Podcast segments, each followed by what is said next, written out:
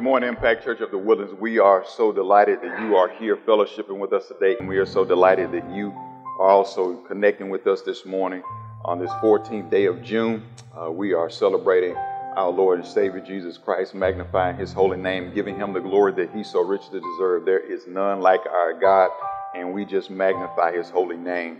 Uh, this morning, before we dive into the text, I have a couple of things I want to bring to your attention. First, I want to remind everybody that this week we will have our VBS for our children uh, and our youth uh, Monday through Thursday. This week it'll be live streamed, but we will have VBS for our children, and that'll be uh, this week, Monday through Thursday. So we would love you to participate and be a part of our live stream. We are so looking forward to it because we believe that we still have to stay connected. We are still reaching our children, our youth with the gospel of Jesus Christ, and we have some more than company people who do it, does an excellent job and so we want to make certain that we're reaching them. And also, we are working on uh, making certain that we reach out and connect with our young people. And we want to have a dialogue. Uh, you, everyone know about our panel discussion that we had on Wednesday.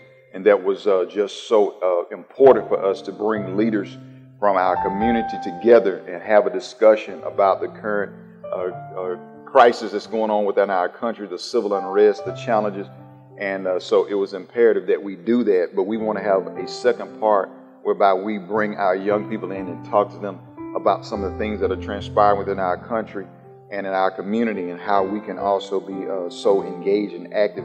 But at the same time, we are always bringing a biblical Christian answer to everything that we do because we know that the Word of God uh, supersedes all of our presuppositions. The Word of God is the answer to whatever we are addressing. God has already spoken, and so we want to hear uh, from the Word of God. So we are looking forward to doing that. And so you will see the information to be posted on social media. We send out our emails. And so if you haven't subscribed to our YouTube channel, download our app. As Keisha just uh, challenged you to do, please do it so you can stay connected with us at Impact Church of the Woodlands. We'll be delighted to be able to participate in that capacity. Today we're going to be in Psalms 23. We're going to do the second part of Psalms 23. So if you have your Bibles, turn there. And while you're turning there in Psalms 23, I want to uh, just challenge everybody for, to please tweet, text, or post something from the service. Let someone know, hey, I was at a 54 Shadow Bend Place, the Woodlands, Texas, at Impact Church, or say, hey, I watched it via live stream. But post it. We're going to give you an impact fact. We give you a Bible verse, something that you can post, you can text, you can tweet, something, send out because we want people to know that we're here proclaiming the Word of God, uh, and we want people to be impacted by it because we believe that it is the Word of God that change and transform lives and set the captives free. Amen? And so we thank God for that. But our text this morning is going to be in uh, Psalms 23, uh, familiar psalm, and I wanted to give a psalm that was familiar. I want to encourage people because I'm convinced that at a time like this where there's so much volatility, there's so much tension, uh, so much anxiety that people need a familiar word that they can meditate upon, hide in their hearts, but also a challenging word. So this morning, I want to challenge you at a different level. And so as we go through the word and as we go in the text this morning, I want you to make sure you please grab a notebook or something where you can take a note or two because I want to challenge you at a different level personally. Uh, we always do collective, but today I want it to be more of a personal challenge. I want you to really contemplate and think about some things. And as the Spirit of God convicts you, jot some things down and say, Lord, I want to do what you asked me to do. Psalms 23 is our text. Would you please stand with me this morning uh, as we read Psalms 23? Many of us can quote it from heart. We learned this as a little one. Uh, it's a beautiful psalm. I love it, love it, love it. And it's couched within 24 and 22 and 24 like a trilogy as it referenced Jesus Christ. And so I want to read Psalms 23. The Lord is my shepherd, I shall not want. He maketh me to lie down in green pastures. He leadeth me beside the still waters. He restores my soul. He lead me in paths of righteousness for his name's sake. Yea, though I walk through the valley of the shadow of death, I will fear no evil, for thou art with me. Thy rod and thy staff, they comfort me. Thou prepared the table before me in the presence of mine enemies. You anoint my head with oil. My cup runneth over. Surely goodness and mercy shall follow me all the days of my life, and I will dwell in the house of the Lord forever. Amen. You may be seated. Lord God, we thank you for this day. We thank you for your mercy, for your grace, for your compassion, for your kindness, and we thank you for your truth. Lord God, we are so delighted that you have called us into the family, that you saved us, that you redeemed us. And Lord God, we recognize there is none like you. And so, Father, we ask today that you speak to us as only you can. Move, Lord God, as only you can. And for whatever you do, we will give you praise, we will give you the glory. And Lord God, we will be certain to give you the honor that you so richly deserve. We ask it all in the mighty, majestic name of Jesus Christ, our Lord and Savior. Amen. During a recent interview, Chief of Police for the city of Houston referenced an incident that happened and he called it evil. And he requests the prayers of the community for the situation that had happened. At the time, the police chief was referencing Rosalie Cook, who was stabbed outside of a Walgreens repeatedly, and she died from her stab wound. The police killed the assailant who stabbed her. She was 80 years old. Also, there was Cody John, who was 24 years old, and she was seven months pregnant. And her ex boyfriend killed her, and in killing her, he also killed the child. They were two people who were comprised of the 131 murders in the city of Houston since 2020 began. These are statistics going through May the 22nd. There has already been 131 murders in the city of Houston. And I began to look at the numbers across some major metropolitan areas and see the numbers of crimes that have been committed to see where they were. Because I thought about what he said, and he was so right. He, being the chief of police, he said this was an evil act. And how many evil acts occur and transpire in our cities? Not only in Houston, but also in Chicago, another city where I live. In the city of Chicago in 2020, we have already had 239 homicides in 2020. As a matter of fact, on May 31st, there were 18 homicides committed in one day. And I think that could constitute evil.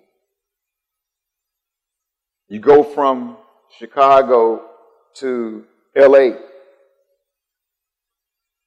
LA, from May the 10th to June the 6th, there were 22 homicides, 41 rapes, then another category of rape, there was 31. Then there were 546 robberies. Aggravated assaults, 1,411. Rampant crime, escalating numbers, increasing annually. Evil behavior coming from citizens. Then I looked at New York City from June the 1st to June the 7th, there were 13 murders, 29 rapes, 202 robberies, felony assaults, 405 felony assaults, burglary, 909, grand larceny, 467. Grand larceny is when you steal anything that is greater than $1,000 in value. Just an incessant number of evil acts that are transpiring amongst people, and we see it all over our society and our world. And I know some of you may be sitting here watching me via live stream and Roche, well, I haven't committed any of these acts. But let me tell you something. Evil does not just reside in those who commit acts that are on the police stat sheet. There are other acts of evil and crimes that occur within our society that oftentimes we wink at or allow to go unnoticed. If you work for someone and you don't give them the full eight hours and you are fudging on the time, you are basically sinning against God. It's an evil act. If you take merchandise from your employer and don't return it, don't pay for it, that is an evil act of thievery. You have stolen something. Also, if you use some of the intellectual property of that entity for yourself for personal gain without their knowledge, without their consent, it is also stealing.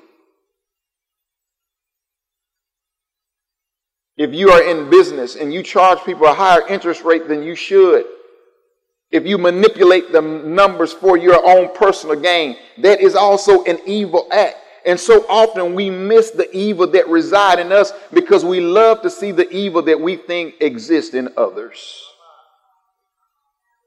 It's always easy for us to look at the other person and see their evil and see their wickedness and see their flaws, but we refuse to look at ourselves and note the evil that reside within us. What about in our own families? Are you speaking to your spouse or are you not speaking? Can you forgive? Can you love to your spouse and be kind? What about your children? Are you forgiving with your children? Do you hold a grudge? Do you mistreat? What about to your own siblings? Are you envious of your siblings? Are you jealous of them? Do you put undue guilt on them? Do you try to tear them down with slander? What about your neighbor? How do I treat my neighbor? Do I treat my neighbor as I would want to be treated? Do I love them as myself? Or is there also some type of animosity there or jealousy there? Have you injured someone in your family? Have you asked for forgiveness? We see the evil in others, but we oftentimes don't see the evil in ourselves. We often want to call and outline and point out the need for reform in other areas, but we don't see the need for reform within our own lives. I know it's going to be quiet as grass growing in here this morning, but I want you to stay with me, please. Stay with me. Stay with me. Because I'm convinced that we need reform. It's not just reform in the police. It's not just reform in the citizens. It's reform individually that needs to take place in our individual hearts.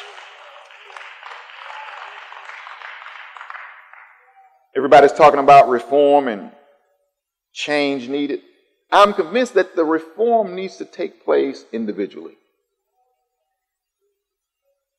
We can look at others and we can say, man, they're so racist, they're so hateful, they're so bitter. But we don't look at ourselves and say, we are just as racist, as bitter, as unforgiving. We don't express love. We don't show kindness. We're mean. We're grumpy. We're sour. We've allowed the root of bitterness to grow up in us.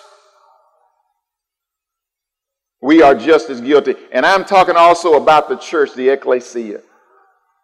Some of the most cruel, most unforgiving, most bitter people I've found have been right here in the context of the church. Faithfully attend, serve in ministry in some capacity, but they are bitter, mean, unforgiving, and don't recognize their own evil that is in their heart. But if a prostitute walk in, if a drunk walk in, we can note the wickedness in that individual, but we never see the evil in our own heart. I'm convinced that the reform needs to take place within us. It's within us. Because the evil reside within us. Jeremiah 17, 9, he says in that text, he says, the heart is deceitful above all things. He said, it is desperately wicked. Who can know it. Jeremiah is speaking about the condition of the individual. And so often we don't want to look introspectively into, within ourselves, allow the Spirit of God to shine the light of the Holy Spirit within us and reveal what resides within our hearts. if our land is going to be healed, if the United States of America is going to live out that which it needs to, if the church is going to be the church, what I believe it can be, the church must first look within and say the reform has to begin with me, not collectively, but individually. And when that reform happens, we will begin to see the power of God manifest within the church. I'm not looking for a government agency. I'm not looking to a governor, nor a mayor, or president, a board, a municipality. I'm not looking to any of those entities for the transformation that I desire. I'm looking to be the transformation that I want to see within my community. Evil is present and it is real. And it's incumbent upon us individually, saints of God and people of God, to truly manifest what it means to be delivered from this evil. Psalms 23 is a beautiful psalm, and I love it. I love Psalms 23 because the psalmist in this psalm, he is writing and letting us know what God has meant to him. It's a psalm of praise. Theologians debate the Sitz im Leben of the psalm. What is the context it is written in? Was it written when they were walking up to the temple and it was for that occasion? Was it written for a festival or a feast? Often they question who wrote it, when he wrote it, and why he wrote it. I'm convinced when he says that it is a psalm of David, that it is attributed to the source, he being the author of the psalm. Many question that. But nevertheless, this psalm is a beautiful psalm. It is the Mizmor that he writes that talk about how God has been so faithful to him and that he can trust God regardless of what he goes through. As we are going through this psalm this morning, I want you to make certain that you make it personable and don't just gloss over some of the things in this psalm because you can say, I've been there, I've read it, I know it, but I want you to pause and slowly go through this psalm and ingest the beauty of the psalm and the profound truth that emanates from the psalm. Last week we looked at the fact that he said that the Lord is his shepherd. Love that part of the psalm because he used the metaphor of the Lord being like a shepherd who shepherds the sheep.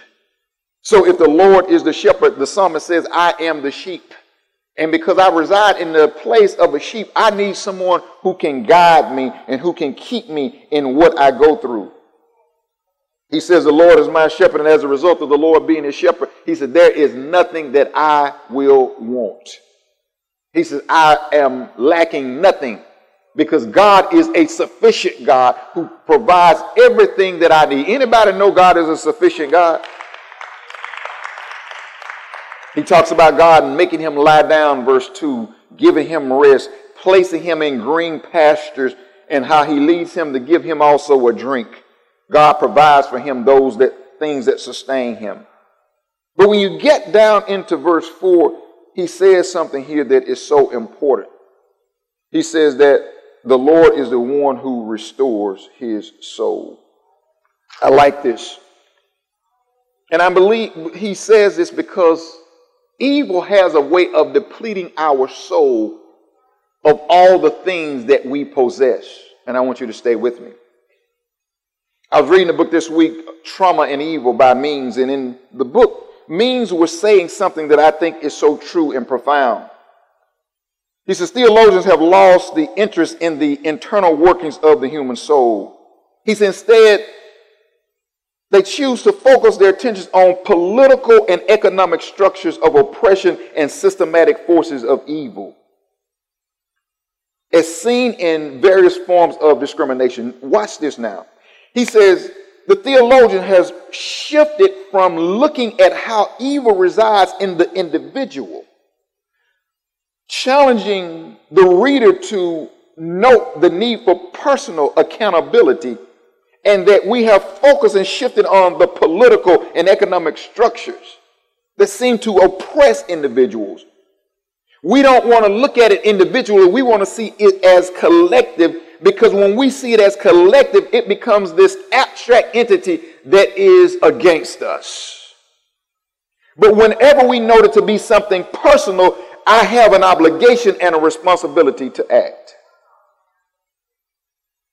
He says the evils of our world have been consigned to social forces beyond the scope of our own personal responsibility. He said, but each of us should recognize our own responsibility.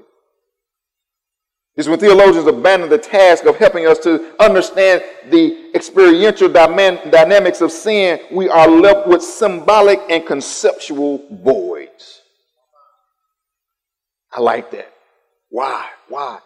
When we consign it to social forces beyond the scope of our own personal responsibility, it is out there, and we never have to take into account how am I contributing to the evil that I see around me? How am I a part of it and reinforcing it and perpetuating all the evil that I see?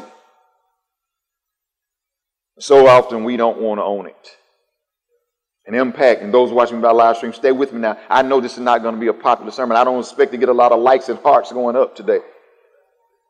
But I want to challenge you at a different level. Stay with me. Why? Because let me tell you something. If you're willing to look in and say the reformation, the reform begins with me, we will see our world begin to change.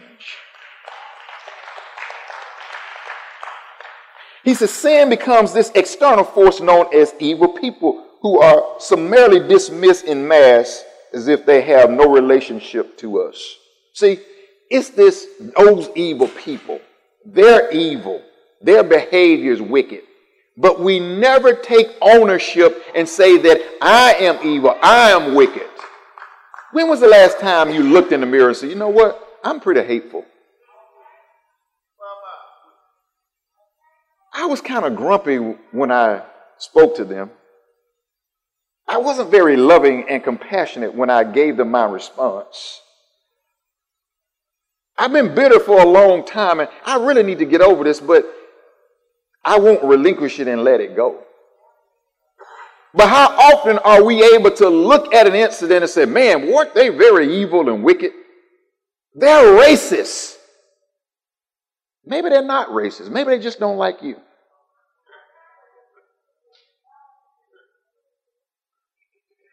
We don't want to take personal ownership.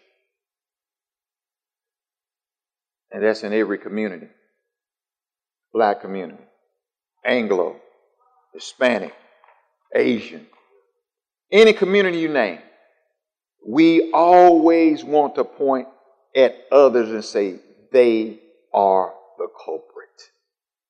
And at some point, church, we have to take personal responsibility, ownership of the evil that exists, and say, I need to be reformed.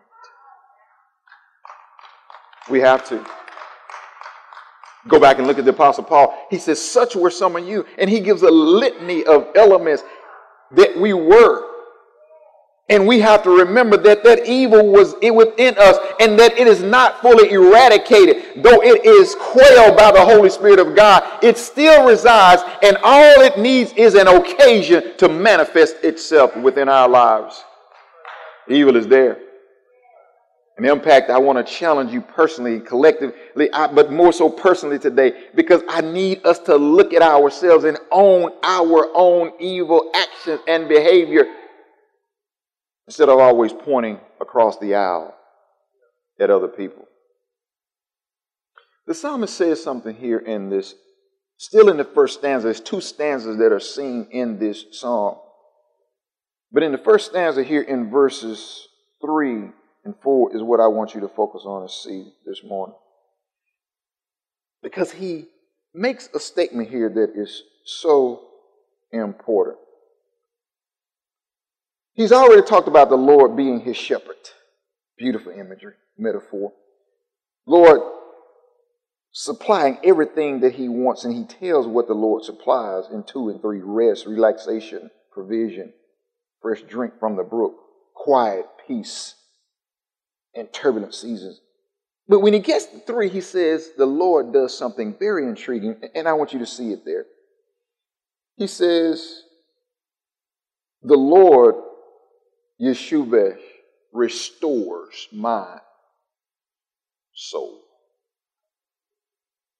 I like this for several reasons. Let me see if I can unpackage it for you. He uses it in the poel in the imperfect form in the Hebrew. And in the Hebrew, the imperfect has this idea of not just a one time action, but the imperfect has this idea of a continual and habitual type action. There is a need for us continuously to have our soul restored because the soul can be depleted of all that has been imparted to it by our holy God. Watch. At conversion, when the Lord saves us, the Bible tells us that He, first of all, imparts to us the righteousness of Jesus Christ. Stay with me for a minute, just, just one minute. I want you to hear this. Once we repent of sin and unrighteousness, God comes in and does this beautiful work. First, He eradicates all sin, but then He imparts or credit to our account the righteousness of Jesus Christ. Are you all with me? Because within ourselves, we don't possess the righteousness necessary to live the Christian life, to merit heaven.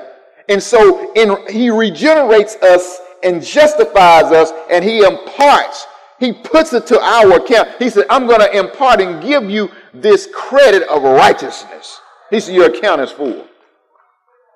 Feel he said, but let me tell you what I'm gonna do. What else I'm gonna do for you? He says, I'm gonna also seal you with my sweet Holy Spirit.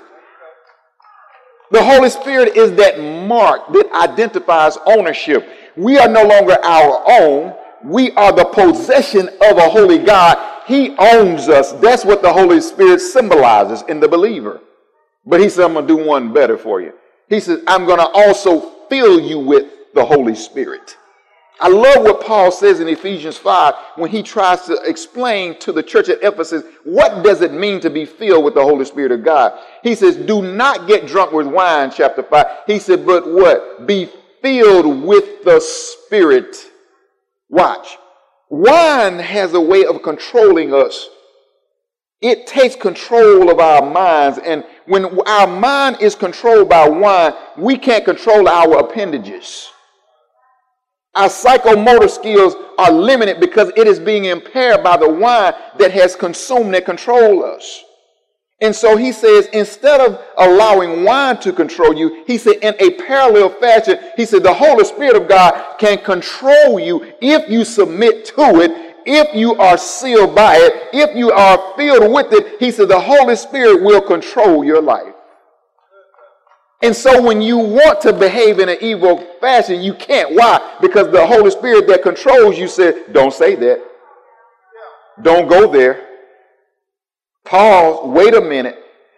But you have to be controlled by the Holy Spirit of God. Watch. It's kind of like with our bank accounts. See, your bank account in banking industry, what happens is you have to make certain that you stay in the black in your account meaning that you have to deposit enough money so when you withdraw from that account, you have something in it to take from it. But you can withdraw to the point where the numbers go from black to red, meaning that there is a negative balance because you have overdrawn and withdrawn and taken too much out of that account. And I'm convinced that sometimes when it comes to our soul, when it comes to our life, God, who has imparted righteousness and credited to our account of Jesus Christ, we have been conducting and participating in evil activity, and it diminishes the balance in our account, and we get down, and our account is depleted because of evil actions. The psalmist, if you go back and look over his life, you said, but this is King David. Yeah, king par excellence of Israel. This is the David who defeated the lion and the bear. This is the David who defeated Goliath. This is the same David they were singing songs about. This is the David who danced before the Ark of the Covenant when they brought it back from Obed Edom. This is the same David who led the nation in righteousness and holiness. This is the same David who the Lord says, I need a man after my own heart. But this same David also has some moments that were not stellar and that were not pleasing. This is also the same David who committed a premeditated murder. This is the same David who gave a man his death certificate and said, Take it. This is the same David who committed adultery Same David who lied, duplicitous, did all sorts of activity. The same David who would have killed Nabal if Abigail wouldn't have intervened. And each time David did those things, it depleted his soul, took away the joy, took away his happiness, took away his peace, eradicated his kindness, took away the ability to have forgiveness. He didn't remain faithful. He wasn't able to forgive at the moment that he should.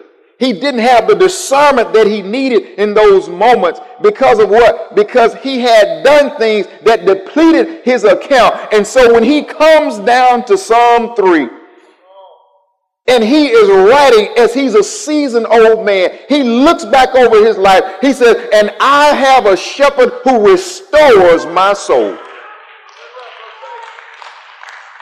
He said he's come in and he's deposited back to my account all that has been depleted by the evil action, all that has been depleted by my unforgiving, my lack of love, my lack of sympathy, my lack of compassion for those who need it, my lack of mercy and grace. He said, but there's a God that I serve. I have a shepherd who restores my soul.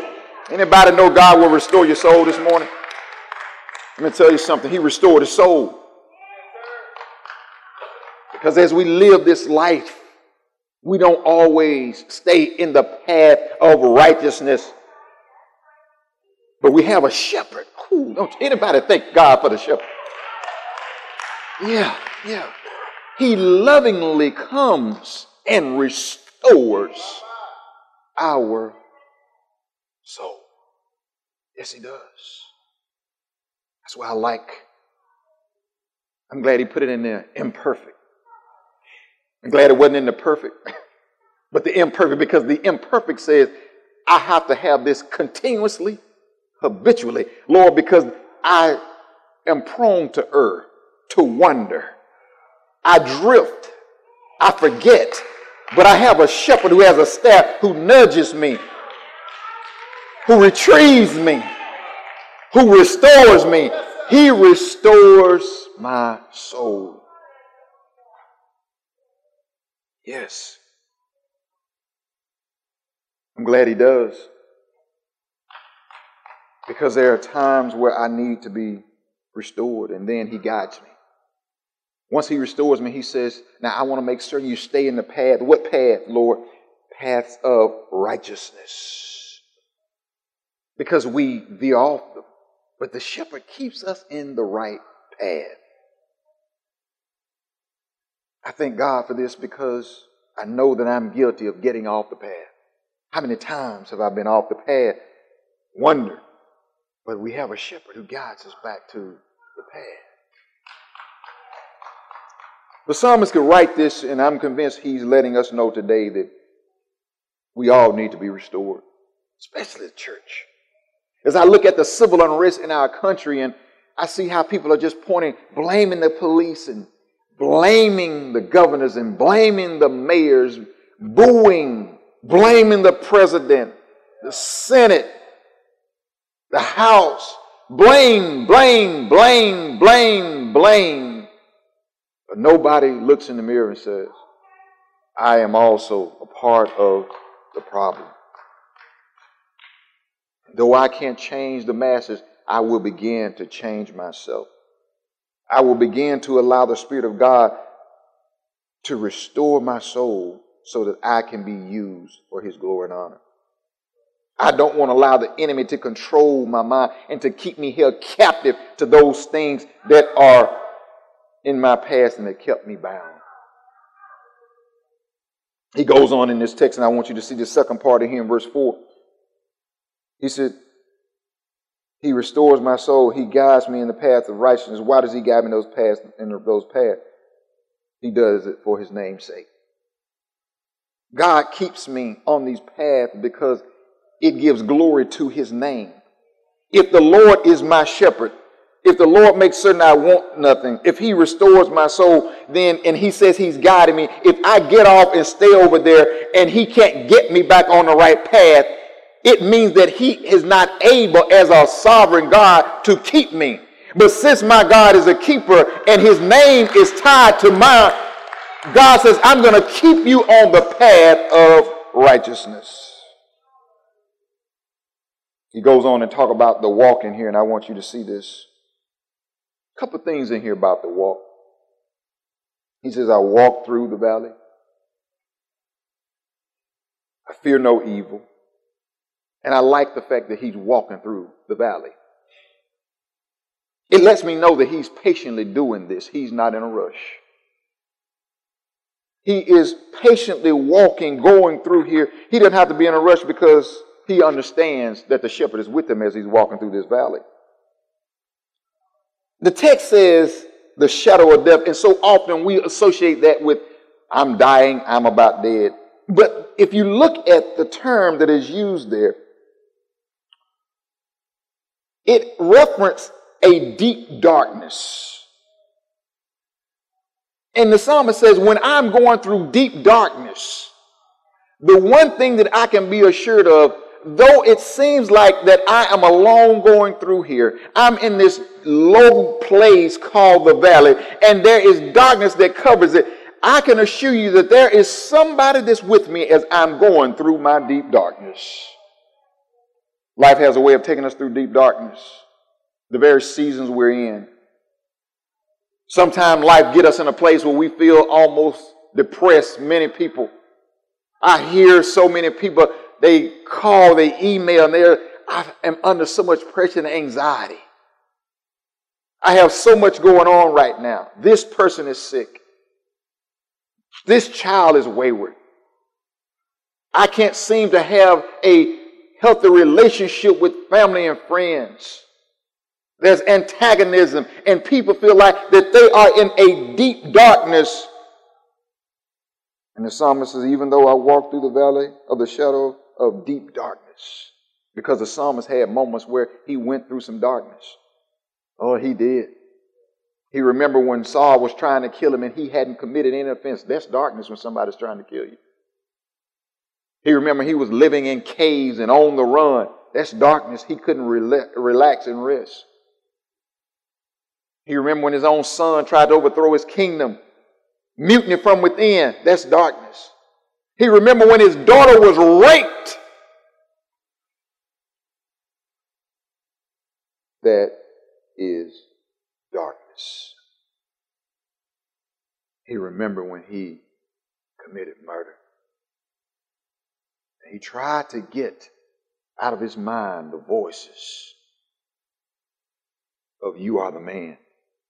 How many times did he go to sleep and he could see the finger of Nathan pointing at him saying, You are the man? He was in the valley of deep darkness. But even in the context of that darkness that around him, he says, I still will fear no evil. See that? In this world as we live in we are around so much evil. More importantly, the evil is within us. There is the internal evil. There is the external evil. There is the collective evil that exists. Evil exists in so many contexts. The internal evil is the evil that is within us when we want to lash out and behave in an unbecoming manner. The external evil, often sometimes classified as nature, is that evil where we see landslides, tsunamis, hurricanes, and we are impacted by these events. But then there's also that collective evil when people get together and they do things, make policies, make decisions that impact individuals adversely. There is evil all around us. And the one thing the psalmist says, he says, as I'm going through the deep darkness of this world and my own personal darkness, he says, I will fear no ra'ah. Hebrew says evil. He said, I won't fear any. But the reason why he can say that I love here, because he used a key clause here in the Hebrew at the end to denote the reason, results. He says, I don't fear the deep darkness. I don't fear the evil. He said, the reason why I don't fear is because I know that my shepherd is with me. Oh, saints of God, let me tell you something. The reason why we don't fear and we don't fret is because the shepherd is with us. Do you hear me this morning? Yeah. We all have to be in the valley at some point. We all have to look in the mirror of life and see things in our lives and we say, Lord, I, I don't like it. I, I know it's not right. Lord, deliver me from it. But the one thing that we shouldn't have is fear. Why? Because the shepherd is with us. He's accompanying us as we go through. And it's incumbent upon us to make certain that we're willing to look in the deep recesses of our hearts and admit that that valley of darkness is within us. The evil is within us. And that we serve one who is greater than that evil, can help us overcome it. Therefore, we don't have to fear the evil within, the evil without, or the collective evil that exists in the context of this world. Oh, impact, it's hard for us to sit and to look at ourselves and see where we really are. It's difficult. It's difficult to look at your life and say, I fell out with that person over something that was trivial and I need to repent. I didn't have to be so harsh. Why am I envious of that person? Am I, why am I jealous? Why can't I celebrate their success? Why can't I applaud them? Oh, that's evil. But we want to look across the aisle and say, there, the blame. And the reality is the blame is standing in our shoes. The psalmist says this, and he says, I fear no evil. He said, Lord, because you're with me. And if the Lord is with us, we have to fear no one. But the way you get there is you have to first recognize what he says in verse 1 The Lord is my shepherd. If you can't say he's your shepherd, you definitely will never be able to say, He's with me. I want to challenge this morning as you're going through these difficult, dark seasons. Know that the shepherd is with you. Know that God is your comforter, He's your keeper. That God will not abandon you, He will never leave you nor forsake you. He's promised to be with you through everything. He's the one who hold our hand. He is a lamp, lamp unto our feet and a light unto our path. He is our God, and we can celebrate him and give him the glory that he so richly deserves. Impact, we don't fear because we have a shepherd who guides us through all the dark recesses of life. Our impact fact for today is this, and I want you to see it. God shepherds his sheep through dark valleys so they may enjoy the abundant life in the presence of their enemies. See, God is the one who shepherds us. And God allow us to lay down, to sit and reside. And enemies can be all around. But the one thing about it is if the Lord is with you, it doesn't matter where you may sit and eat, where you take your rest, because the Lord can ensure that no one can get to you. You don't have to fear the evil around you. But that's only if the Lord is your shepherd. If you haven't placed your faith and trust in Jesus Christ alone, I want to tell you something. Today will be a great day for you to do it. You especially watching us by live stream. The Lord is here to save you if you repent. If you confess your sin, He's faithful and just to forgive you of your sins and cleanse you from all unrighteousness, the Bible tells us. But you got to confess. If you want to do that, click. You're watching this live stream, click at the bottom. There's a link where you can click and find out more about salvation. We want to connect with you and we want to help you grow in your relationship with Jesus Christ because He is more than able to save you. Our Lord loves you.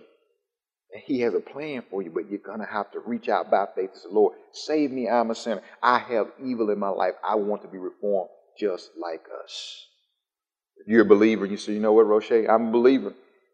But I also need a touch. I need the Lord to help restore my soul. Contact us. Follow the link also. We want to walk with you and help you progress in your sanctification, but you're going to have to be willing to, by faith, to reach out and trust God. We will help you grow in your relationship with our Lord and Savior Jesus Christ. He's here. He's able to do it, but you got to reach out by faith. If you believe that, let's give the Lord a hand clap of praise this morning. Father, we love you. We thank you for your truth, for your mercy, for your grace. Sustain, keep us, and watch over us and guide us. And Lord, for that, we'll be certain to give you praise and glory. We love you. We ask God in the mighty, majestic name of Jesus Christ, our Lord and Savior. Amen. Please have a blessed day, Lord. Don't forget, we pray every day at 6.55 p.m. We would love for you to join our prayer line. Have a blessed day, Lord, and thank you for watching.